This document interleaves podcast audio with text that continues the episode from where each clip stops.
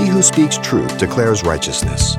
This simple truth from Proverbs 12:17 may have stirred quite the controversy had it been uttered in the politically correct world of today. Pastor Xavier Reese of Calvary Chapel, Pasadena has more on the incorruptible Word of God.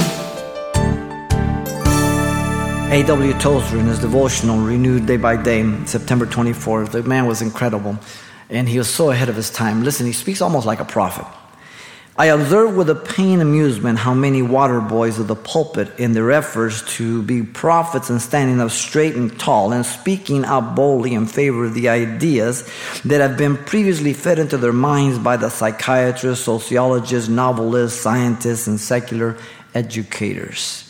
A new decalogue has been adopted by the neo-Christian of our day. Neo means new, Christian, Christ-like. It's neither neo or Christian. He says, thou shalt not disagree. Whoa. This is the first of their commands. You shall not disagree.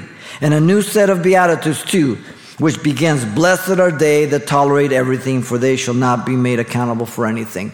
Welcome to America. Politically correctness. America now, you cannot speak the truth, or you will be arrested, marked, or charged. You will be made to quack and to repeat the same lie. Truth is not tolerated. Lies and evil are. We're given a license to every evil. Isaiah says they call evil good and good evil. That's where we're at. Though we live in the world, we don't live of the world. We're new creatures. Old things pass away, everything becomes new. 2 Corinthians 5:17. And you were there when God messed your life up. And you're a witness to that. Now you have to make a decision whether you're going to walk with him continually or not. This is the greatest failure of pastors in America. Many are not preaching the gospel, but rather preaching a watered-down gospel, corrupted gospel that is no gospel at all. The emergent church is the greatest culprit of this, and seeker-friendly is the stepping stone to it. Misleading and deceiving people, failing to warn and feeding people. Listen to Jeremiah chapter 23, verse 1 and 2. Woe to the shepherds who destroy and scatter the sheep of my pasture, says the Lord Yahweh. Therefore thus saith the Lord Yahweh of Israel, against the shepherds who feed my people. You have scattered my flock, driven them away, and not attended to them. Behold, I will attend to you for the evil of your doing, says the Lord Yahweh. Jesus rebuked the Pharisees and the scribes. Woe to you, scribes. Woe to you, Pharisees. Woe, woe, woe. They weren't on horses. That means judgment.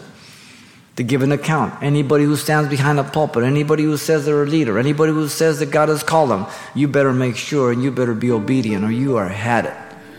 The greatest need of the church and in the church for today is for people to understand that they're bondservants of Jesus Christ. His will is to be our will. His purposes are to be our purposes. His plans are to be ours. And his love is to be through our lives completely.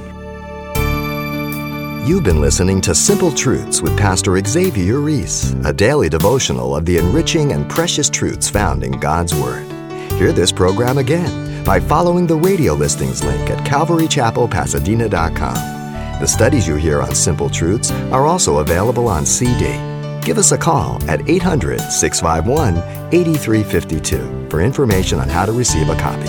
Or log on to our website for announcements about other ministries at Calvary Chapel, Pasadena. It's all at CalvaryChapelPasadena.com. And join us next time for more Simple Truths.